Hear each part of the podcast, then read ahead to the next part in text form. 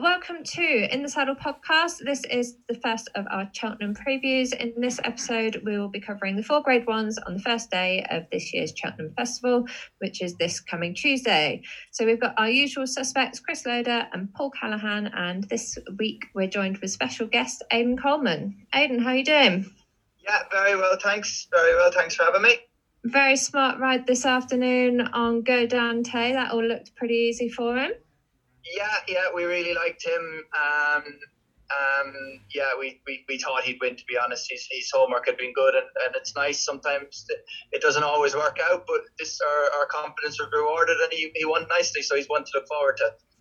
Yeah, Ollie's got a good record with the bump horses as well, hasn't he? So it's nice yeah, when it yeah.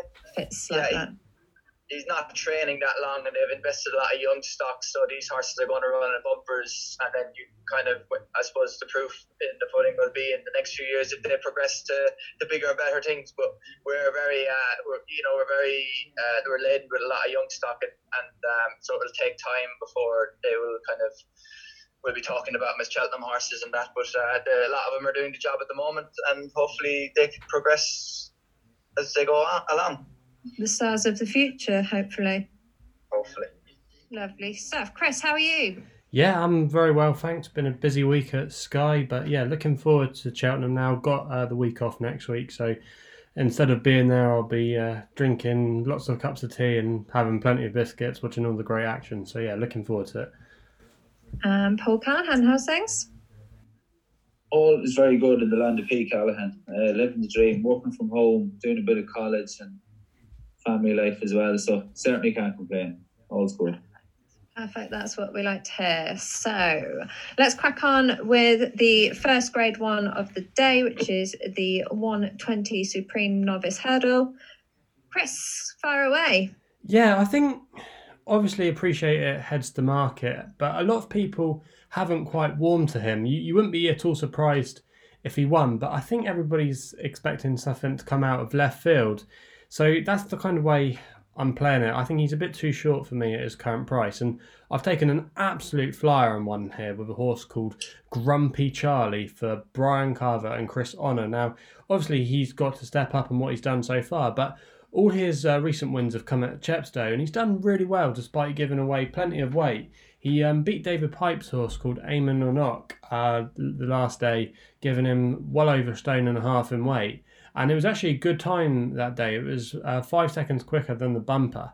And he's just been improving with every single start. And I just think the nature of Cheltenham will really suit him. He's a thirty-three to one shot. You know, I'm, I'm taking a chance with one there, but with bookmakers likely to offer in lots of places and that for the first race of Cheltenham, I think you could do w- worse than uh, this lad at thirty-three to one. He's going in the right direction. For me, like I said, Appreciate It. He just didn't appeal for me. And on official ratings, he's got a rating of one forty-three, which is the exact same as Slor- uh, Soar and Glory. And I know a lot of people fancy him to run a big race if he does turn up. So, yeah, I just couldn't see why he was such a big price. And for me, he's just going to be my selection here each way, but not a particularly uh, strong selection in the race this year. Paul Callaghan, far away. It's a race, the Supreme, that I think favourites have a dreadful record in. But when you go down through the field, it's hard to make a case for, for too many outside of those at the top of the market. Um, I do think it's a race that will come to Ireland. Meteor is, you know, he's three from three over hurdles, including he was a grade one winner. He took the Tolwart at Sandown on his last start.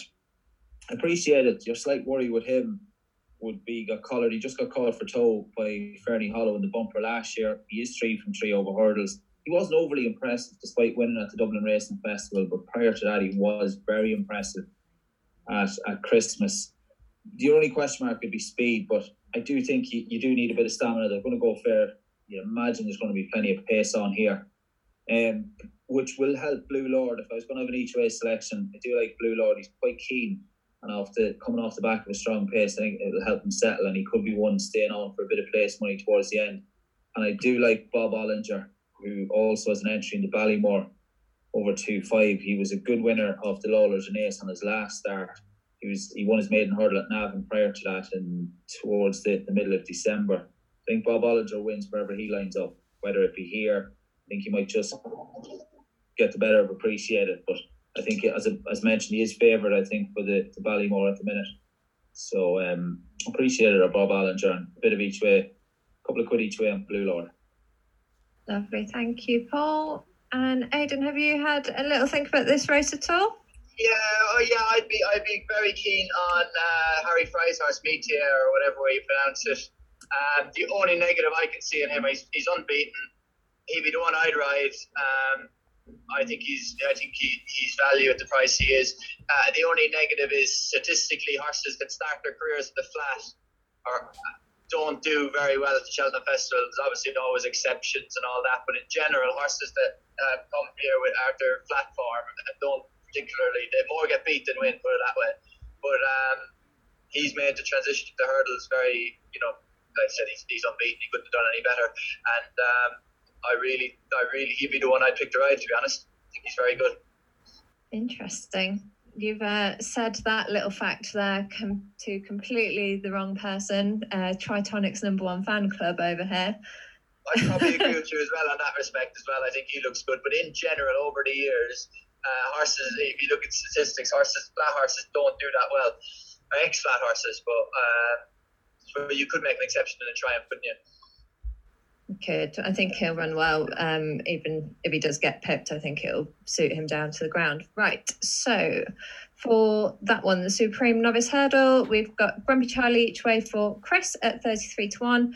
Appreciate It is generally six to four. Um, so we all like the look of him, but probably wouldn't back at the price. And then Bob Olinger for Paul Callaghan at five to one, and Blue Lord as an each way play at ten to one. And Aidan would like the ride on Meteor if possible. The one fifty-five Arkle Novice Chase is the next race we will cover. I think it's going to be pretty unanimous across the board on this one, Paul Callaghan. But I don't think there's going to be anything in front of Allmankind going over the first fence. But um, I can't see him last. He'll, he'll do well, I think, to maintain his gallop throughout this. I think this is very much ground dependent. And I think if it comes up soft, there is a bit of rain forecast between now and, and Tuesday. And it's not going to start off any better than good to soft anyway, even if we had a dry couple of days. But depending on, on, on how much soft is in the ground, it will play into Energumene's strengths and sort of blunt the speed of Shishkin. However, if we are, you know, if the, if the ground does dry out between Tuesday morning and, and one fifty-five, I think Shishkin takes the, the beating here. I think if it comes up soft, and Energumene will have a, a serious threat. And I think the vibes coming out of Willie Mullins is, even before the Dublin Racing Festival, where that he would, he would give Shishkin a fair run for his money. But Shishkin, I know a number of people have said this, and, and I'd be off to say, I'm like, Shishkin was my banker at the festival last season, and coming into this over fences, like the time I think of his Doncaster win, although it was a small, you know, small field, the time of that race, I think on soft ground was something like a little like three seconds, a little over three seconds slower than standard. He's pretty nippy over his fences, touching wood, and you know he's he's the one I think they all have to beat. Chris, what do you think? Yeah, it's going to be uh, very interesting tactically. I think, in my opinion, this is the race I'm most looking forward to seeing on day one. I think we've got three potentially smart horses here with obviously Shishkin and Energumene and Allmankind. Um, as Paul said, we know that Allmankind is going to go forward, and it'd be interesting to see what Paul Townend does on Energumene. I imagine he'll just he'll be happy to take a lead and just track him because he wouldn't want to go off too fast. But he has been very impressive when he has made all on all his starts this season, and I just will imagine Nico be happy to track them both, you know, and come and hopefully be there swinging on the bridle and then push the button going up the hill, and hopefully he'll have a impressive turn of foot to uh, go and get the job done. But yeah, Shishkin, he's been really impressive. He's gone right-handed, he's gone left-handed, so we've got no worries there when it comes down to his jumping. And even as well, his Kempton form when he won the Wayward Lad has been boosted because that Tamrock de Mathan went on to win the Pendle. So he has beaten a couple of nice horses along the way. I don't buy into it sometimes when people say they haven't beaten much. I think people need to look at the form sometimes a little bit harder. But yeah, Shishkin for me, um, I think he's Altior and Sprinter Sacro um, Mark two and or Mark three in my opinion. I, I think uh, he's very similar to, to those horses. I know Nicky doesn't like to compare his horses, but for me, Shishkin, I just think the race tactically could could be run to suit him. So yeah, he gets a nod for me in the Arkle. What do you think, Aidan? Are you siding with Shishkin? Yeah, Shishkin, that's all I'm going to say on it. There's not really point getting into any more of it. I think he'll win. simple, straight simple, to the point. Simple, simple as, yeah. So Shishkin, for everyone involved, is currently at ten to eleven, so we're not buying any houses with that, I don't think. So the next race, the three oh five Champion Hurdle, we have, let's start with Aidan for this one. You've booked for a ride here on the lovely Epitone. Yeah, yeah, I schooled her this morning. She seems in a great place. The vibes are, are good at home as well. Um, she was a little bit disappointing in uh, Kempton at Christmas, but, you know, like, Silver Streak is a very, very good horse, and she didn't have to underperform that much for a horse of his caliber to beat her, you know, so it's not, it's not, uh, she doesn't have the mountain to climb that people are making out to get back to the real Epitone, for lack of a better expression, you know what I mean? She she only just underperformed in the day, and and uh, uh, Silver Streak took advantage of it, you know, so she, you know, her back is being, you know, treated and a few other little niggly things, and, and um, she felt great this morning, and I think, uh, look, she's in with a great chance, but, you know, unfortunately, well, unfortunately for me, watching Honeysuckle was scarily good at Leopardstown uh, in Dublin Racing Festival. I thought it was an unbelievable performance, and I think even if Epitone had won the Christmas Hurdle, I still think Honeysuckle would probably still be favoured. Um, um, it's just more and more, it's in recent memory as well. That's how the world works, you know, you always go at your, the latest memory, and, and Honeysuckle's form is, is um, you know, it was only a few weeks ago, and, and it was, as I say, it was scarily impressive. So, you know, she's she's she's the one. Um, I think if we can beat her, we'll win. No other competition in the race for you, then? Uh, there is, there is very much so. There very much so is, but I think Honeysuckle is the standout, uh, and I think if whoever beats Honeysuckle will win. I think that'll be the way. I think, you know, Goshen, he was impressive in the Kingwell. I rode the race. It was very impressive and all that. I think he really needs to come forward again from that. I wouldn't be going, you know, if you're going, if that's his form, he, he's not good enough. Um, I think he needs to come forward again from that. But there's no reason to say he won't. He took a massive step forward on his recent form to do what he did at Wincanton. So, you know, there is, and he's relatively young as well. So there is, he has the option of improving, but he needs to. Um, And then, you know, like Abacadabras' form against Shishkin last year was good. There's there's there's plenty of formidable opponents, but I just think that um, Honeysuckle is the one we have to beat. Simple. Thank you, Aidan. So, Chris, what do you think? Yeah, I think it's a l- little bit wide wide open. It just reminds me a little bit of the year a couple of years ago when we had Apples Jade, Lorena, and Bouvedet. You know, where we had two mares, and obviously we've got that this year. Um, I think it's a little bit more wide open, and I think some of the opposition, like Aidan said, there is opposition, um, obviously, to, to take on the two mares at, at bigger prices. I don't think a lot of these should be as big as what they are. Obviously, Honeysuckle was really impressive. Um, I know she won the Irish Champion Hurdle last year, and even though she, she got herself out of a hole and stayed on well uh, uh, uh, up the hill at Leopardstown, um, I, I always questioned her ability over the trip. But last time, um, that doubt was kind of put out of my mind. But I do think, like Aidan said, she if you I think if you beat her, you you do win the Champion Hurdle. And it's working it out what with, really. I think Epitone's got a good chance if she comes back to her best form, obviously getting the mare's allowance. I do think Silver Streak will go really close. He hasn't had his conditions in the Champion Hurdle the last couple of times. He he ran third in it a couple of years ago when it was soft ground. He, his best form has come on good ground, and I think he'll run a mighty race. Um, if uh, if the ground isn't too soft for him, so he would definitely be an each way selection for me. And one I'll just put out there, left field, he has to improve, but I think Jason the Militant is quite an interesting one for Henry de Bromhead. He beat Petit Mouchoir last time, giving him nine pounds, and he didn't really look like he got out of second gear that day. That was a very impressive performance. I think he would want the ground maybe on the soft side, and maybe the quicker ground could be a concern, but he's definitely going the right way, and I think he's got a similar profile, in my opinion, to Darva Star last year. Ran in some of the good races over in Ireland, placed a few times, and ran an absolute cracking race for Connections in the Champion last year, so I could see him maybe making the frame at a big price. But yeah, Silver Streak and Jason the Militant would be my two against uh, the, the mares at the top of the betting. Oh, Callahan. Yeah, I'd be in agreement with the lads. I think Honeysuckle, I said it at the start of the season um, in a kind of national preview at work that I would have loved to see Honeysuckle go for the, the have a shot at the, the Champion Hurdle. Um, her jumping this year in the Irish Champion was an awful lot slicker than last year. Last year she was grand, but she was just a little careful and slow over hurdles, but she still won. This year she was so slick, she was very good.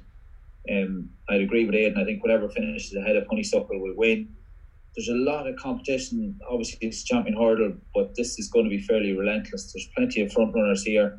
A horse I tipped up at the start of the season also each way for the Champion Hurdle, or Champion Hurdle fancy I suppose, would be Abacadabras. I think he's a horse that just keeps a little bit more for himself. He was a well-held second behind the mare, behind Honeysuckle and the Irish Champion, but if the ground dries out at around, you know, before the, the three o'clock, five past three on Tuesday afternoon, Abacadabras could be worth a couple of quid each way. And I would agree with Chris with Jason the Militant.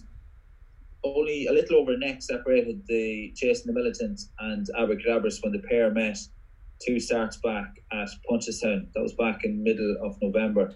Jason the Militant, if he, he does like to go forward, I just think with connections, with so many opting to that will be in the, the front line lining up here, if connections opt to drop Jason the Militant in, does like to make the running and he settles, he could be one at a bit of a price that, that could be staying on best also. But at the moment, I'd go Honeysuckle and Abacadabras each way, but if the ground dries out, but I wouldn't put anyone off having a couple of quid each way on Jason the Militant. Perfect. So we'll round up that one there. So Aidan, obviously hoping that Epitone can get her head in front. She is currently priced at eleven to four in most places. And then Chris with some each ways with Silver Streak at fourteen to one and Jason the Militant at twenty to one. And then Paul Callaghan siding with Honeysuckle at nine to four and an each way with Abracadabras at nine to one in most places. So we will move on to the final race that we'll cover, which will be the three forty mares hurdle. Chris, do you want to start with this one? Yeah, I, I think this is quite an interesting race, actually. I know a lot of people do complain about the mares programme, but I actually quite like the mares races, you know. We've had some good competitive clashes uh, in the last few years, especially last year, obviously, between Honeysuckle and Benny de Jure. That was a great race. Um, but yeah, I think this is quite an interesting race, and I, I don't want Roksana to, to run here, I can tell you that. I wanted to go for the stairs. I think she's more of a stair. I think she would just lack a little bit of toe against uh, some of these, and uh, as I've been beating the drum all season on her, all her best form has come over three miles, and even before this season, if you went back far enough, when she'd actually been tried at three miles, that's where, like I said, her best form will come from, uh, with those great runs at Aintree. But yeah, Constatista, I think she's a little bit too short for me. Obviously, she's done nothing wrong and has been very impressive uh, on both her starts uh, this season. But I thought Damned to Company could be an interesting one, um, coming back over hurdles. Obviously, won the Coral Cup for Nikki Henderson last year, and in fact actually beat um, Indefatigable at the, the international meeting in twenty nineteen. And obviously Indefatigable boosted the form by um, scoring in, in the Martin Pipe. So a lot to, to like about Damned Company's Cheltenham form. You know, we always say every year that course form and festival form can go a long way. Um, obviously Chasing hasn't quite gone to plan after she unseated um, Nico de Boinville in, in the Scilly Isles. But yeah, I think going back over hurdles is a sensible move. Uh, if the ground's good to soft, uh, as I expect it to be on, on the first day, I think she's got a cracking chance. And maybe Black Tears could be an interesting one for Denise Foster. Um, like I said, finished sec- um, she finished second, actually, in the Coral Cup behind Damned Company. She could be one each way.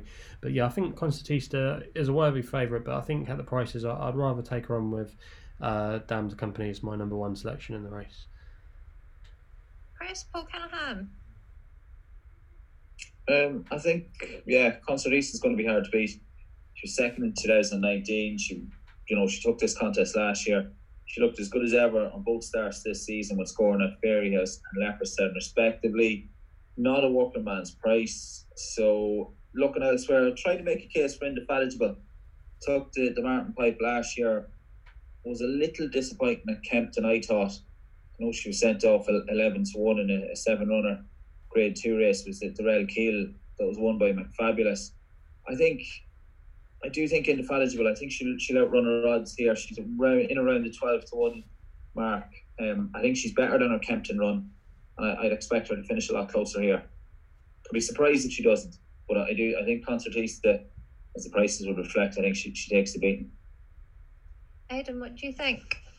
Uh, I hope Roksana goes for this race because, well, I, I, I, I, I don't think she would probably stay the Stayers Hurdle trip uh, on the new course in Cheltenham. I know she's got form over three miles and all that, but I, I think she's a bit pacey for, for, for a Stayers Hurdle.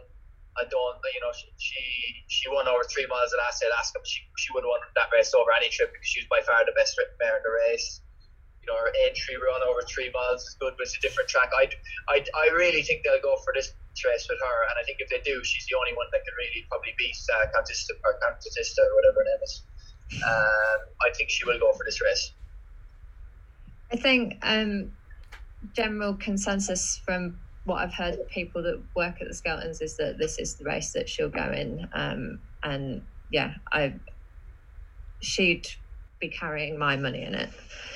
So we'll wrap up that one as well. So we've got Chris siding with Damned Company at eleven to two in most places, Paul with Constatista at six to five or Indefatigable each way at a twelve to one shot, and then myself and Aidan liking the look of Roksana for this race at three to one.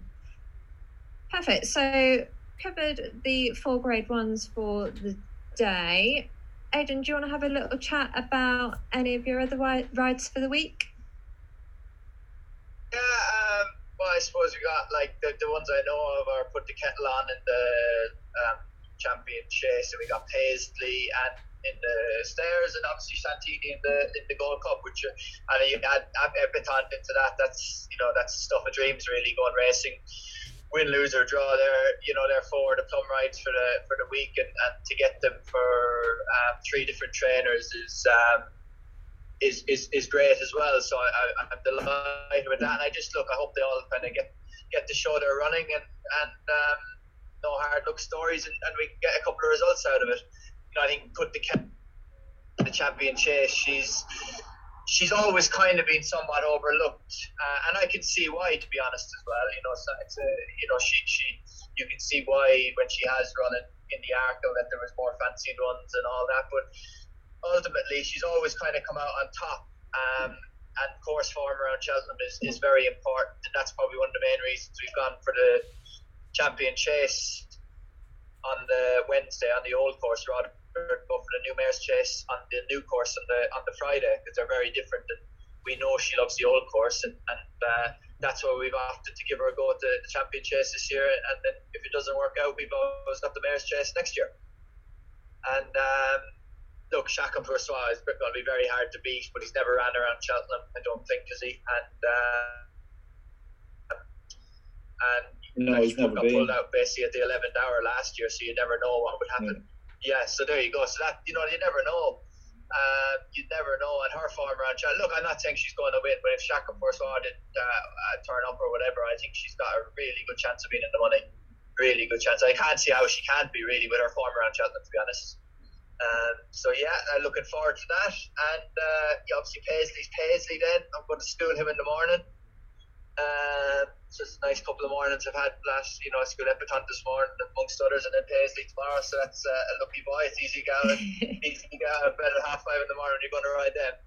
Um, well, look, he, he, I think he's better than ever this year. I think his form suggests that. Um, I think beating Tyne Hill is his best form he's got today. Even when he won a Stairs Hurdle, he beat like Sam Spinner and Faheen. I know Faheen's a magnificent horse and all that, but he was kind of on the downgrade, so to speak, over hurdles at, at that time point of his career.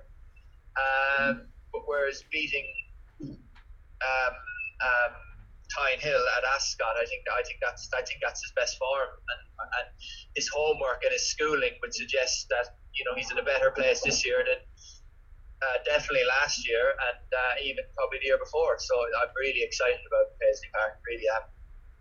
That's that's um, lovely. Yeah, I've. Um, yeah. That last run against Tyne Hill was such a gripping race to watch. It was enjoyable in so many ways. So hopefully we can. Um, it was a shame there wasn't crowds, wasn't there? That was one. One it was a shame there wasn't crowds for that. Christmas crowd at Ascot would have really made that race.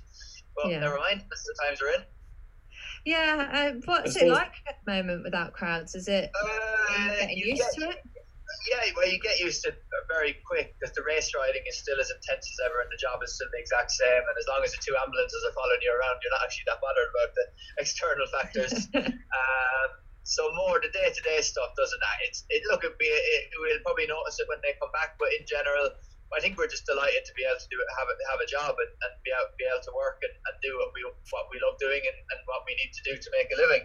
Um, that said, I bet, uh, you know, I think Cheltenham probably next week will, will be a little bit, the, the prelims and, and, and the post race, I think it will be a little bit eerie and maybe anticlimactic or whatever, whatever, we don't know. But um, as far as the race riding is concerned and the, you know, the fundamentals of that, it makes absolutely no difference. It will still be as intense as ever and it'll still be as hard and as competitive as ever. And, um, you know, so, so, as far as that's concerned, it's going to be just as hard a week to ride as it has been for the last twelve or thirteen or fourteen years, however long I've been going there. So it's not, I'm not expecting any differences in that respect.